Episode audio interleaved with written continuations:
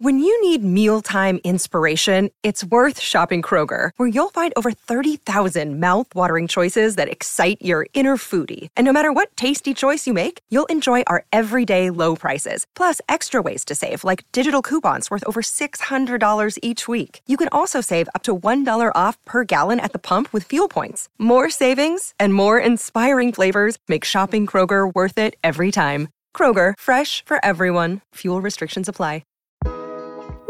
Welcome back, guys, to part two of this freaking hot, spicy, passion packed episode with the award winning sexologist and author, Jaiya. So, if you're wondering why your sex life isn't as satisfying as it could be, or as you wished it was, or as you dreamt it could be, then we're here to unpack all the erotic, kinky, and taboo topics and areas and ideas around sex and help you create your best freaking sex life that actually makes you feel like you're on fire. So, whether you're feeling shame, rejection, or a dip in confidence due to mismatched turn ons and desires in the bedroom, then you'll have all the essential knowledge you need to start building a bridge of passion to you and your partner and your own pleasurable nights. So, let's dive into part two. Woo. Get the kids out of the room, guys, if you have any, because this is going to be spicy with my girl Jaiya on Women of Impact. Mm. And so, how do you um, then know? Because you, you were saying, right, it's like there's one part that can be potentially the conditioning that we've mm-hmm. been taught that this is bad. And so you're like, I won't do that. Right. Versus, I just haven't enabled myself to let go of that shadow side. Yeah. Yeah, I mean, so this is where the healing comes in. So we talked about feeding, speaking, and then there's healing. So that shadow side and being able to really go, okay, wait a minute, there's something here that I now have as a program or a condition that came from my life circumstances or life events. Maybe it's time for me to look at those things and, and really see what can I do to overcome that programming and that conditioning. But the shadow can have different aspects, not just our psyche emotional aspects. It can have physical things like scar tissue from childbirth or pelvic floor tears, something like that. Um, you know, going through life changes that can cause a biochemical change. So there's also biochemistry that can affect it, and then bioenergetics. So we're bioenergetic before anything else. So what's happening in the in the body system and the energy system and in our emotional systems that are creating these shadows, and how can we bring the unconscious material with sexuality conscious? So working with bioenergetics, I'm I'm looking at at the other three realms too, because they all uh, affect each other. So if like somebody has scar tissue in the midline, it's cutting through the energetic meridian in the front of the body. Oh. So we want to know that, like, okay, because that's going to affect libido, that might affect sensation, and we want to work with that. So I'm I'm it's like I'm an erotic detective a lot of times in the shadow realm because it's like, okay, let's let's see, let's find this, let's like really dig and and look at all these different areas to see what could be the original cause. Because once we get to the original cause, then we can start to unravel it. So, for example, scar tissue, if I find that, that can be affecting the whole system. And then we're going to do castor oil massage. Castor oil breaks down ricinoleic acid. So, for anybody listening who has scar tissue and and that maybe that's causing pain, so and is it usually scar tissue in the stomach or it can be um, you know, C-section scars, episiotomy scars. It's a lot of what I work with when we're looking at scars. I never thought that that connects to your, yeah, like your libido and whoa. Yeah, and I see that frequently. I was actually working with a client last year who had had a surgery and was having trouble with erectile function and just couldn't understand. I was like, as soon as I heard about the surgery, I was like, there we are. And we did Whoa. a couple scar tissue things and like helped with his mental. Cause what starts happening is like, oh, first time I don't, something wrong happens. Then the brain starts to spin. Mm-hmm. Right. And so once we cleared all of that, then he was fine.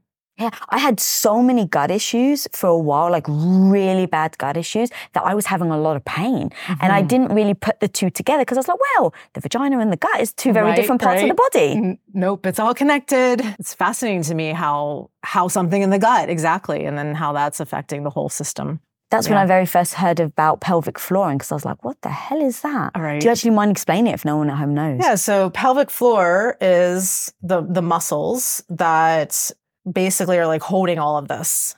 And so in our erectile tissue is between the pelvic floor, which I love because as soon as you're squeezing and getting these different layers of your pelvic floor strengthened, then you're squeezing the entire erectile tissue. Mm. And so you can give yourself orgasms just by strengthening and getting resilience.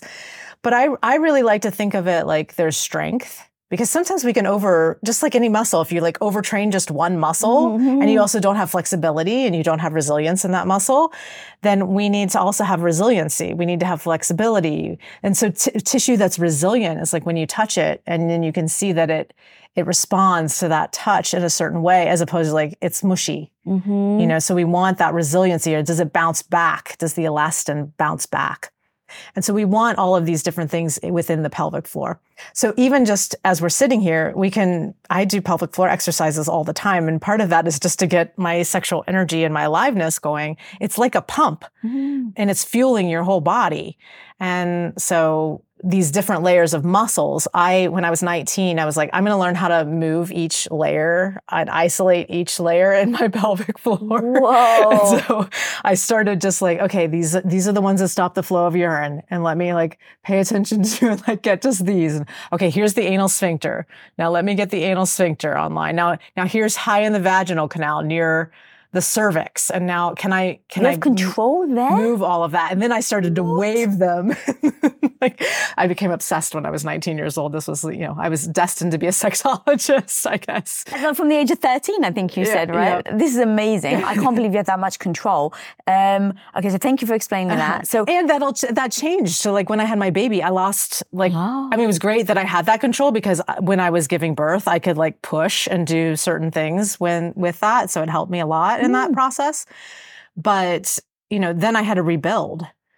And that was a whole other process and a whole mm. other journey. Well, that's actually fascinating to think about how many, if you've had a child then compared to before having a child, your blueprint t- types change because of that? They can. And I have seen this in my practice where a life event will cause the blueprints to shift. So, menopause, one, um, a big life crisis, something like that, or some kind of change, change in relationship can cause it to shift.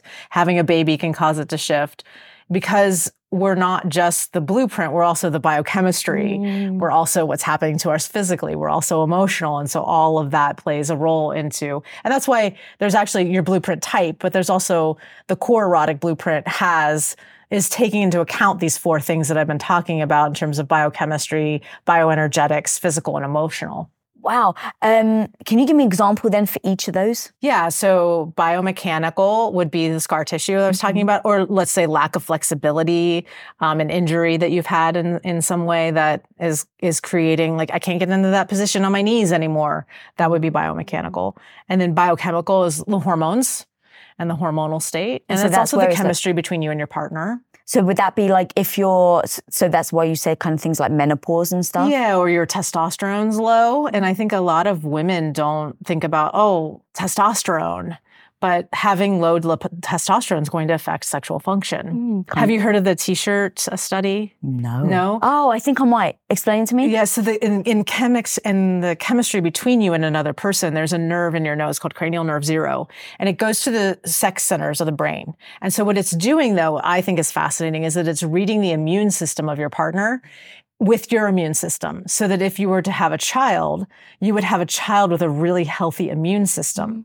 Now, they did a study with women where they had them smell a t shirt to smell the pheromones to see what would happen. And the women who are on birth control could not smell the signature of attraction of that, that chemistry that Whoa. they would have with someone who would create because of the immune system, a best child, a strongest child. But then when they went off birth control, and so it was interesting because then I have women who go off birth control, like, I'm not attracted to my husband anymore. And it's because of the pheromonal signature. So traction, it has something to do with the chemistry with this cranial nerve. And what about even like even the gut? Like, um, so that, you know, the immune system, um, right. how would you, would that work both ways as well?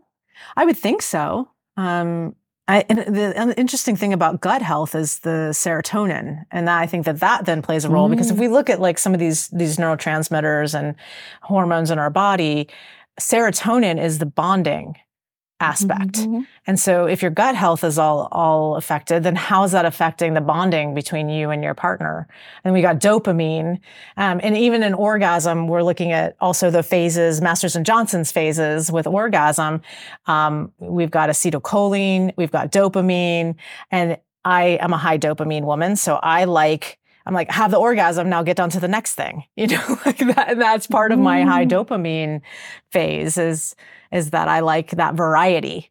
But if I was high serotonin, then that would be different. Or GABA, like I serotonin and GABA are lower in my body. And so that's always important for me to know is like, well, what's happening and can I boost that so that I have more bonding capacity versus like, oh, new shiny object. Mm-hmm, you know, yeah. when I had one foot out the door, okay, well, wait a minute, maybe GABA and some serotonin supplementation might help me then really feel all in with this relationship. Whoa, is that what you did then? You took some supplements? Yeah, I actually did oh. supplement because I knew my neurotransmitters and that I was high acetylcholine and dopamine, which is great because acetylcholine and dopamine are great for orgasm and for arousal. But then I, the bonding side of things, wanted to just supplement a little. And a lot of people don't have awareness in this area, except for the energetic blueprint mm. has a lot of a lot of awareness, maybe not like cognitively, but they can feel it they feel when something's off. They feel when something's not right. And so they their hair might stand on end about something. And so you have to be really attuned when working with an energetic. Is it is that where like would you have to have more communication in that if you're an, an energetic then? i think you have to have more communication that is body aware communication so there's the words we can use, of mm-hmm. course, always have that foundation, but there's an attunement and a listening. I always say if I could teach people one skill, it's awareness. And people always say to me, like, Jaiya, you have such an attunement. You have such an attuned touch. And that's from years and years of listening and learning to listen, not just with my hands, but with my being, that I'm there and I'm present with someone. And I'm listening for all the subtle cues all the time. And that allows me to be a really good energetic lover because I have that attunement, which not everybody has because we haven't been taught how mm. to have mm. that level of awareness and attunement. Yeah, because I can just imagine most of us, or a lot of us, don't even know our own body, our own sensations to get attuned with ourselves, let right. alone even getting in tune with, with, your another partner. person. Yeah. Right. So it starts with you, really. I mean, can you even just like spend a, spend five minutes with your wrist? How often do we just even spend with a body part time?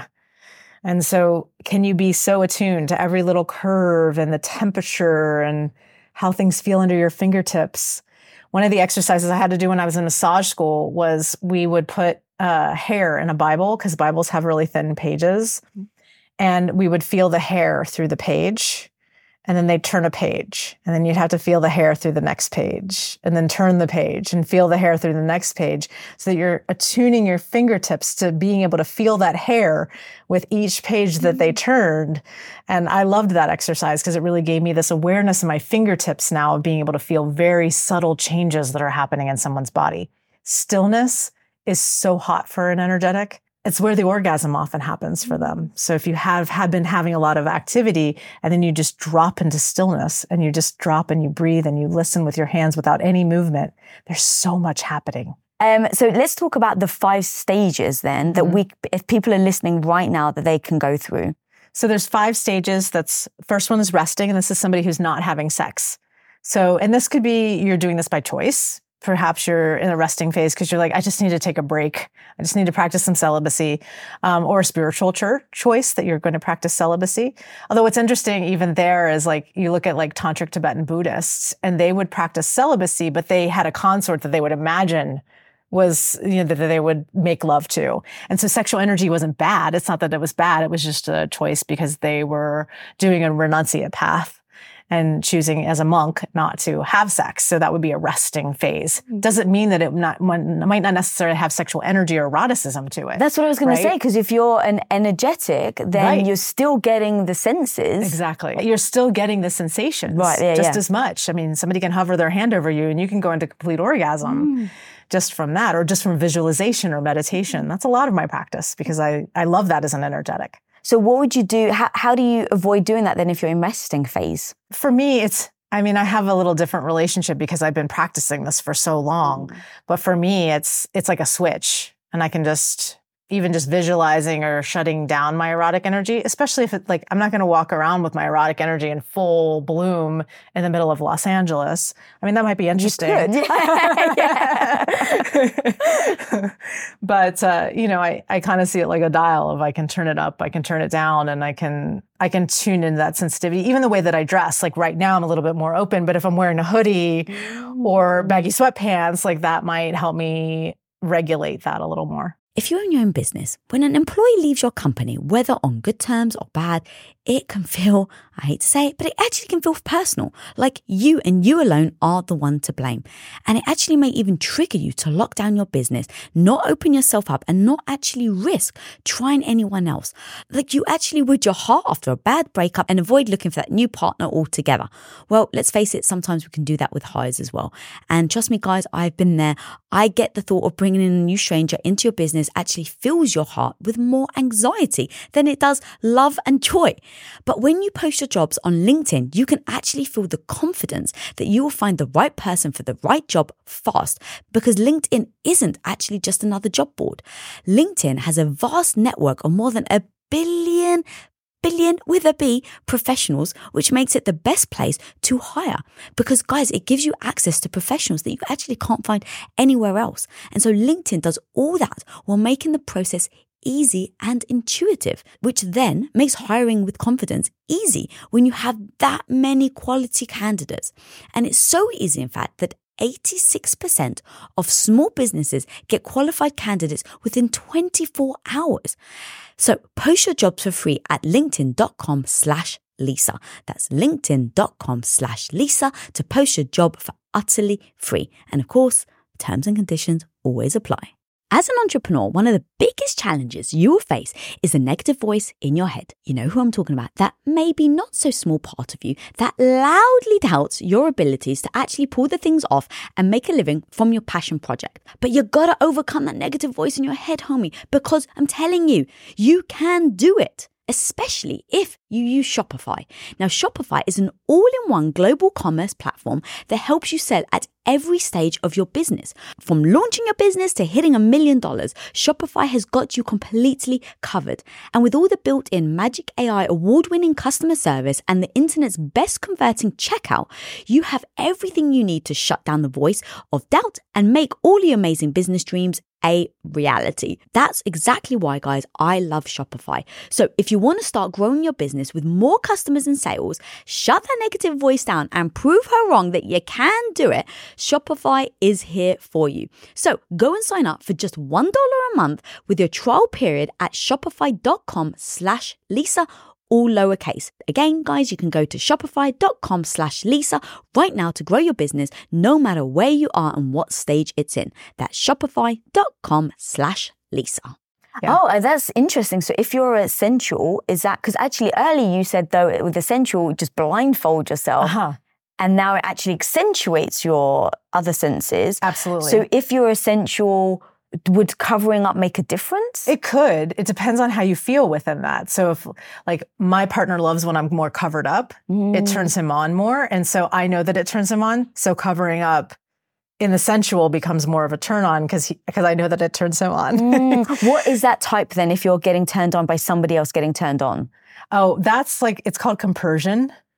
And so compersion is when my partner is turned on, I'm turned on. Mm. And so I have high compersion. So when people around me are turned on, I'm just feeding on. That's partly energetic. I think that's also ties into my energetic.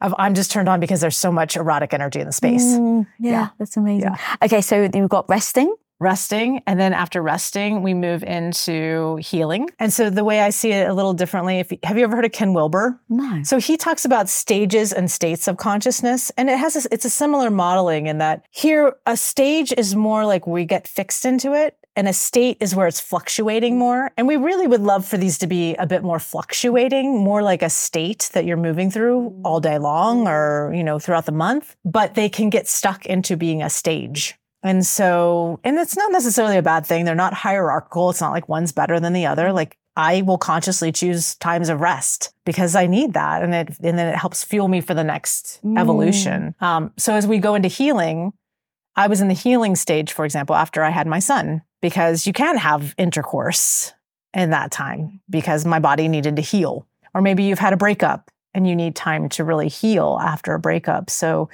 that healing phase, again, very valuable. You just don't want to get stuck there. Right. You're like, now I'm healing for the rest of my life mm-hmm. and I'm Mm-hmm. not reintegrating with my partner and my eroticism and my aliveness because I've shut down in some way. So, and again, I want to tell people like, you're not broken. There's nothing wrong with you if you're in the healing or resting phase. You're whole and complete just as you are. And I think that's something people really worry about around sex. Am I broken? Am I wrong? Am I weird? Are my genitals okay? These are some of the questions that I get most. Yeah. Or why can't I, you know, have an orgasm? Everyone else says it's so easy. Or mm-hmm.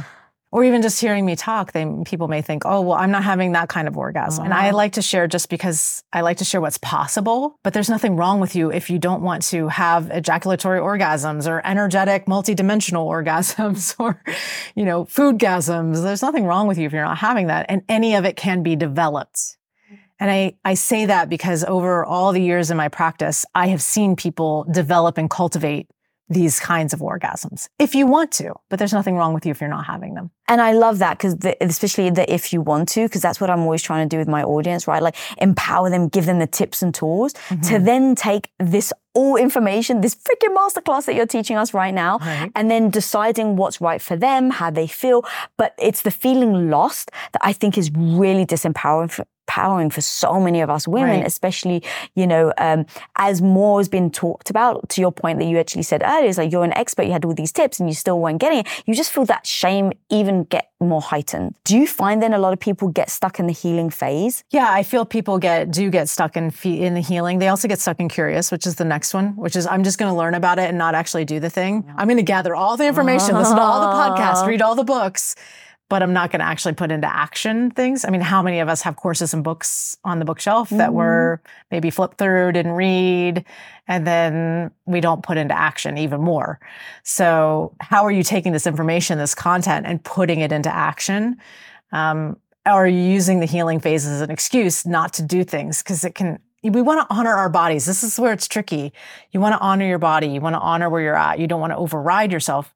But if you've been in the healing phase for a really long time, you may want to look at wait a minute, what is my resistance to actually moving out of this phase? What's going on in one of those other four obstacles that we talked about the bioenergetic, the emotional, the physical, or the, uh, the biochemical? I want to look at those and see okay, now I need to move out of that. Ah, okay. So you've got the resting, resting, healing, healing, curious. and then we go into adventurous. So adventurous is when we're ready to get out of the comfort zone. We're ready to go on the adventure. We're ready to do the things. So this may look like trying something you've never done before. It's going to that kink class when you're scared and, and learning about the rope tie. When Sign Ian and I were, do, we were doing our 4040 project, we were going to classes all the time because again, zero, I didn't have a lot of wisdom or knowledge in that mm. area. And uh, we went to rope tie classes. We went to different like dominance classes to learn, impact classes. We did a lot of study during that time. I actually studied with a dominatrix, and uh, that was fascinating because I got to like in in the field learning mm. um, about what she did and like following her and apprenticing with her and that was really amazing okay so you got the adventures do you advise people watch porn in this stage or is like what? If that feels like an adventure and it feels like it's something that you're use, using healthfully, where you're staying embodied. You, so it's interesting. This question of porn come, has been coming up a lot lately. And, um, you know, what do I think about it? How's the right use of it? And just like any tool, what right use is. Mm-hmm. And so are you using it to go away from your partner and you're creating again that somatic groove that becomes a rut and a grave because it becomes your only path because there's so much shame mm-hmm. about it or any of that? Are you using it to stay in your body or are you using it to dissociate from what's happening in your body? Are you doing it quickly and in shame in a way that now is creating again another somatic pattern in your body? Or are you using it consciously and as a tool, and then you can put down the tool? What if you and your partner have, let's say you're you're going down this adventurous phase, um, but you just have different types of porn that you're interested in? Is it like experimental? Be open, trying to be open to both sides. Mm-hmm. You can see that I'm just asking for a friend here, right? I'm like, I need the storyline. I need the firefighter coming in to save the woman. And my husband just wants to go straight to it. yeah, and that's blueprints again. And I think it would be fascinating if somebody started a company where they actually like did all of the blueprints. I think that would be really Yeah, amazing yeah. because we see so much of sexual and kinky mostly in Mm-hmm. porn. There are some feminist movements within the porn industry that make more of a sensual porn. Mm. But like what would energetic porn look like? That's fascinating. You know, can we appeal to shapeshifters more and have like a variety within the erotica? But I actually love how you broke down the um, the ways to identify when and how you're using porn as a mechanism with everything that we're talking Right. about. Right. It's just like your vibrator, you know. Mm-hmm. And and again, I come back to just like with food and quality of things in my life. Is it being created ethically? Are people being treated fairly? I think that's a really important thing to take into as you're looking at this genre. You know, are people being empowered or are people being disempowered? Mm, yeah, that's Yeah. super strong. Um, okay, so after the adventurous? After adventurous is transformational. And this is when we get into the what's more about sexuality. So things like tantra. more? Yeah, like, okay, sex just can't be for procreation or for pleasure. Like, what else is sex? What else are we utilizing sex for? If we're looking at sex as a tool, we've been talking about that. And I want to expand the definition of sex because I think we haven't talked about that. And Mm. I think we have a limited definition of sex because the sexual blueprint is what we think of when we think of sex. But actually, if you look at what energetic sex looks like, it's very, very different than intercourse. So, intercourse is not sex. I want to peel that out. Really, what sex is, is in your blueprint. How are you using that consciously for your own evolution and awakening? To me, sex, and this is my energetic speaking, sex is a tool for our own self realization. Sex is a tool for us to know ourselves mm. even more deeply and to live more full, ecstatic lives. what what's the problem with that confusion? I think the problem with that confusion is that it only takes into account one blueprint, the sexual blueprint. So then mm. everybody else feels bad, wrong, and Oh, broken right. For the way that they're utilizing sexuality. And so in the transformational stage, when you're in that stage, this also speaks to the stage that I'm in. I spend a lot of time in the transformational stage, is that sex then becomes this event or connection that is bringing me more positivity, is bringing me more wellness, is bringing me more wealth, is bringing me more more of everything, more of me into me. This is, by the way, blowing my mind. I am loving everything you're saying. It's so freaking informative. Thank you. Um, and so now I'd love to dive into are there ways that you have seen the hardest combinations of partners with incompatibility Mm-hmm. with the different types? This is something that I talked about a lot in the book. There's a chapter just going through each compatibility of all the different blueprint types. What I think is interesting is that most people think that, oh, if I have the same type, that's going to be the best. Right. And it isn't necessarily the best. I think we're trying to complete ourselves erotically. And so we are attracting opposite blueprint pairings. Uh, And it could also be that the most people come to me have a mismatch. They're coming because they feel that mismatch in their eroticism. Sexuals and energetics tend to be the pairing that I see have a lot of difficulty. And a, a lot of times it's because the sexuals, it's so physical. Sex is the physical act of intercourse. And then you got an energetic who's like, please just hover your hands over my body, or please just do really, really slow, light, attuned, present touch.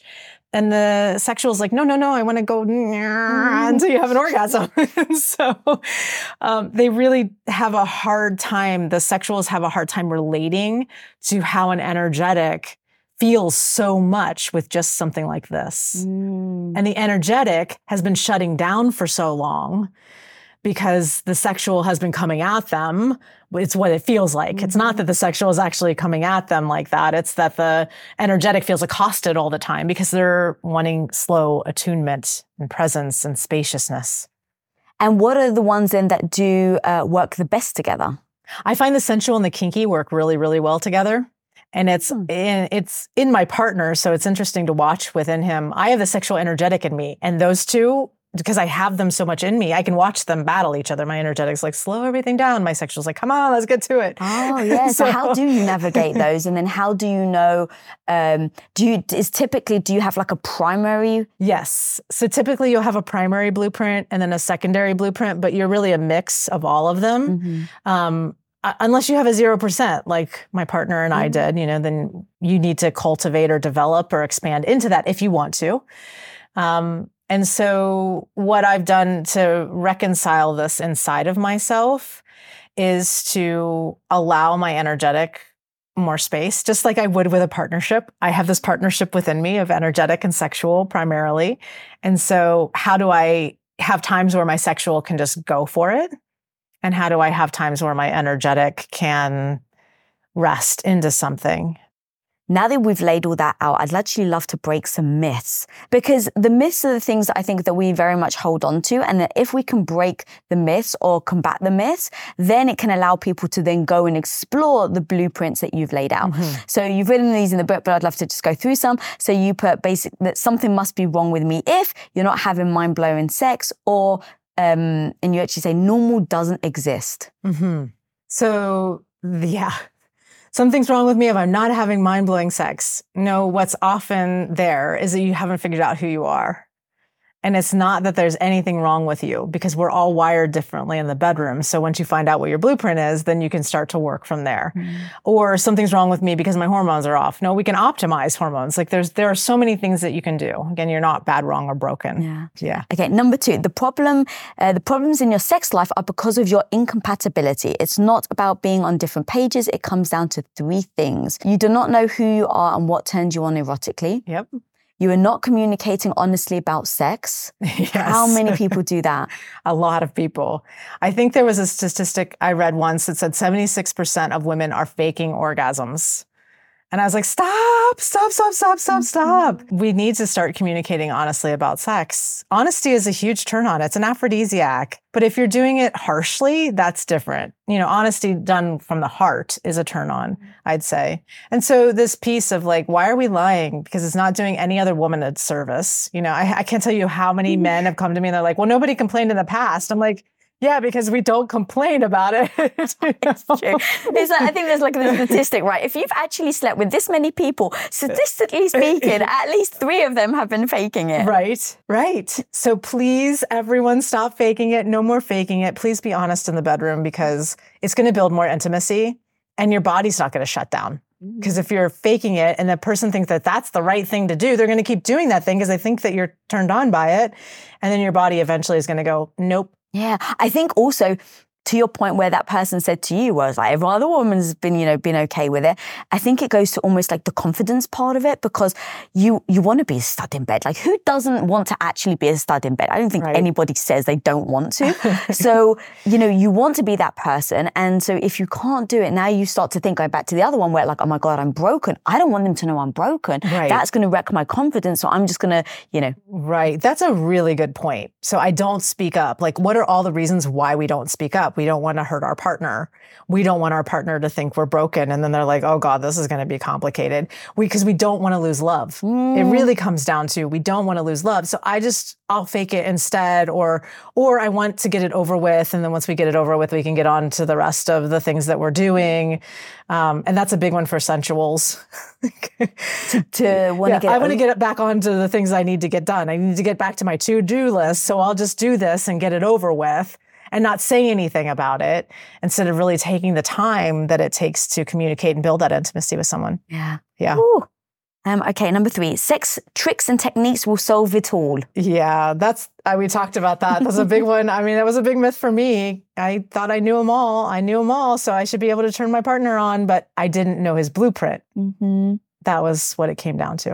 Um, kinkiness comes from a pathology Eh, this was a, an exploration with my partner and I because he was kinky. He kept thinking, what's wrong with me in my past that I am this way? What's wrong with me that I like these things that are outside the box? And I'll never forget, we went to this one coach and he said, why don't you just stop asking why you're turned on by it and enjoy it? And that was a turning point for us because then we're like, okay, yeah, I mean, we haven't found anything in his history. Like, and, and there's actually been some research done that people who participate in kink actually have healthier communication ability and healthier skills just because they can talk about these things more Is easily. Is that because like you're having I, I went straight to like kind of bondage really. I'm not sure why. But um like you know like safe words and that all comes with like communication Yes, the yes. need of that communication. So to practice kink safely, you have safe words. Of course, when it's done within a healthy container, these, these are always good, yeah right? thank you yeah. And so, um, you know, talking about your safe words, talking about here are my turn ons, here's what's okay, here are the hard limits of what's off the table. And now we're in a much richer conversation about sex, which Mm. a lot of people never even have. They go 40 years in relationship and they've never had a conversation about consent. Mm-hmm. And so, even if you've been married 20 years, 40 years, 50 years, let's have a conversation about wait a minute, maybe there's something that's been on the table for us that we need to take off the table because we have assumed consent. Oh, now we're married. Now we have all this consent that is assumed. And, and some people find consent not sexy. I think it's really sexy. Um, but some people find that like, oh, I don't want to be asked all the time. Well, then just have blanket consent. You don't have to ask me to touch me. oh you're saying Yeah. like in a relationship like, Yeah. yeah Yeah. Yeah, because I think uh, um, a big part is, is almost like feeling the obligation that because I'm married or because I'm been with this person, I'm obligated to do this. How do you overcome that um, feeling of the obligation? Because the more obligated you feel that you have to have the sex, I would assume the less you're going to enjoy yep, it. and the less And you're going to speak and up. then- yeah, and exactly. it perpetuates the cycle. Yeah. absolutely. Yeah, I think that that again, these dyads, and I have a bunch of these in the book, but one of them is, is to sit down with your partner and start to open up the box of this communication. I often say, just blame me. I heard Jaiya on this podcast and this woman, and she says we should do this exercise. Like you can blame me for opening up that conversation, mm-hmm. but also talking to your partner about what would have you feel safe to talk about sex with me. And one of my mm-hmm. favorite dyad prompts is tell me something about you and sexuality. And then you can just start to open up the box. It doesn't have to be like a super tell me everything that you've never said to me heavy conversation. It can really be like a just tell me what you want me to understand about you because I think we all seek to be understood. And in this again it's not a it's not a conversation. We really want to just go back and forth with the prompt and hear them and then say thank you if we understand. And it's that simple. And do that for 20, 40 minutes. Ian and I, my partner, we do this all the time where we will just sit and do a dyad on something business related or related to parenting so that we can understand more where the other person is coming from. And then maybe we want to make different choices out of that clear, effective communication that we just had. What um as, as what other prompts can you use in that um in the obligation that can Mm. allow that now to really kind of like lift the weight of it? Because again, you're so tactical, and I love how you've got that in your book. Mm-hmm. Um, and then it was interesting. You said it's not a dialogue; it's a back and forth. Yeah, it's not a conversation. It's not a, it's not a conversation because in a conversation we hear their partner say something, we want to add something, or we want to ask another co- question about that. Instead, we're just seeking to understand, and we're making contact with them in a really deep way of giving them our presence while we're here. And so, uh, one of the things I love is a relationship evolving dyad. So there's three prompts in that.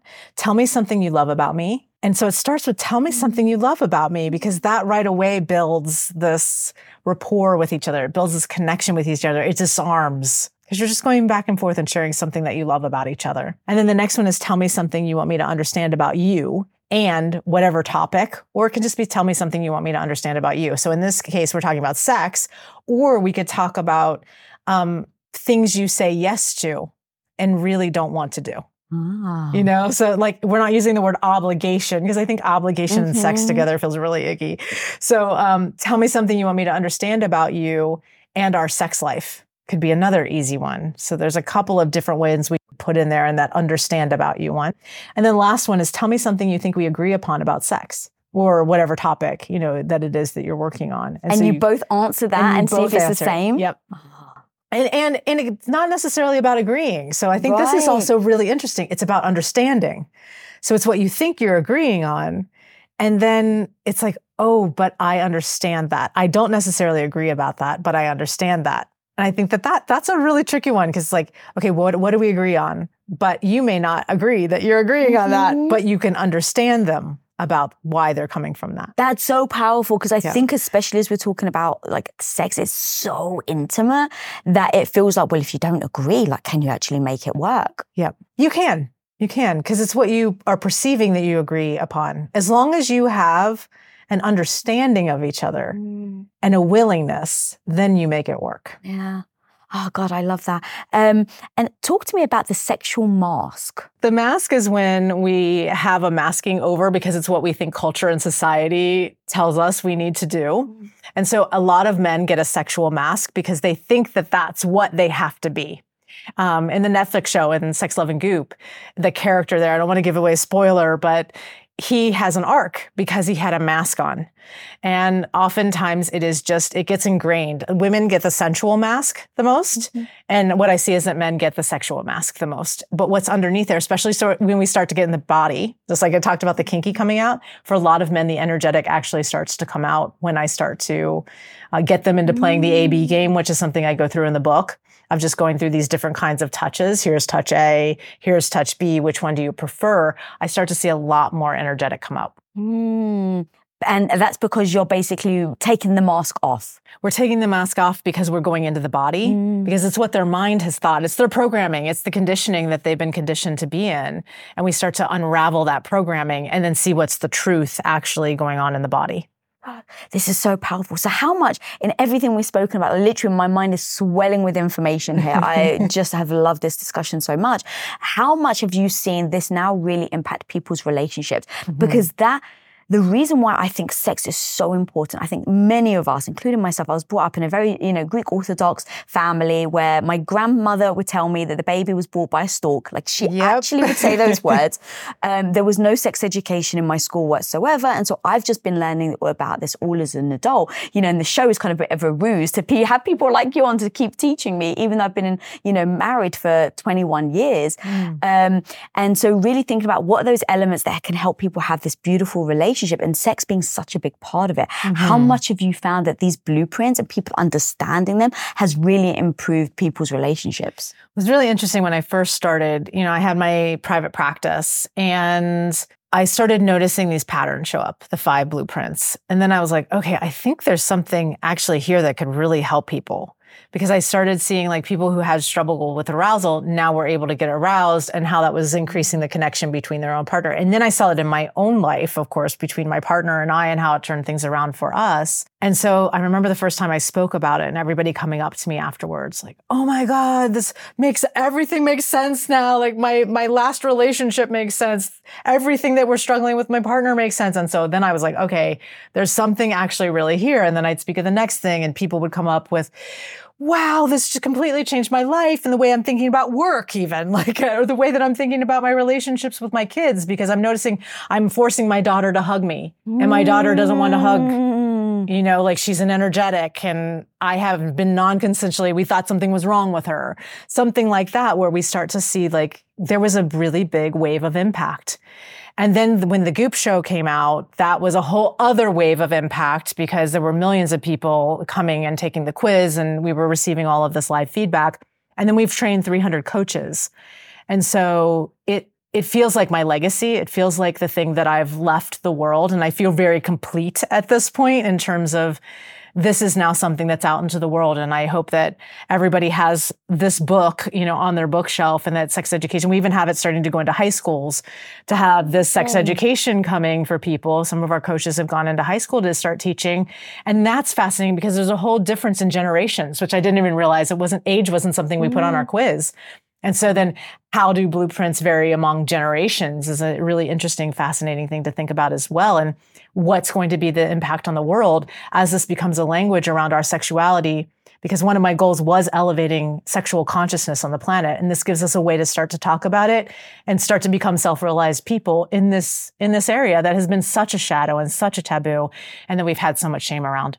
Yeah, God, when I think about, you know, like the love languages, everyone loves them and everyone does the, you know, takes the quizzes and, you know, same with like the personality traits. Mm-hmm. And yet that we've never had the sexual like types is so mind blowing and um, is really impactful. And I think I said this right before we were rolling, but I really believe this is the foundation of book that everyone's going to start to use when they talk about sex in a very healthy way. Like mm. everyone's going to come back to you and this book. I really mm. believe that it impacted me that much. Thank you. Thank you. That's what I wrote it for. You know, mm. I wrote it so that we could start to have a wave where we can take this all out of the shadows and into the light of consciousness so that sex changes. I really think that's part of the darker aspects of sexuality come because we don't have frameworks, we don't have conversations about it, and that allows that uh, those aspects that become neuroses or become mm. violent, you know, to proliferate because we can't have the conversations. Yeah.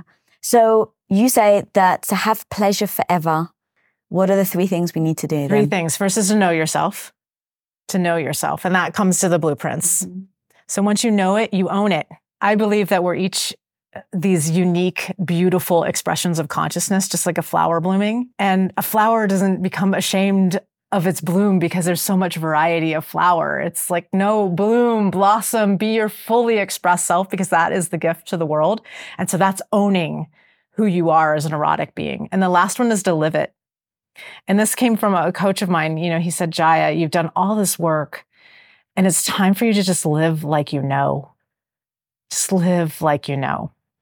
And that is to now you integrate it into your life. And that's when you know that you fully embodied it and integrated these teachings and integrated your sexual awakening and integrated your sexual journey is when it becomes part of life. You're just living it. This has been such a pleasure. Where can people find you and your amazing book?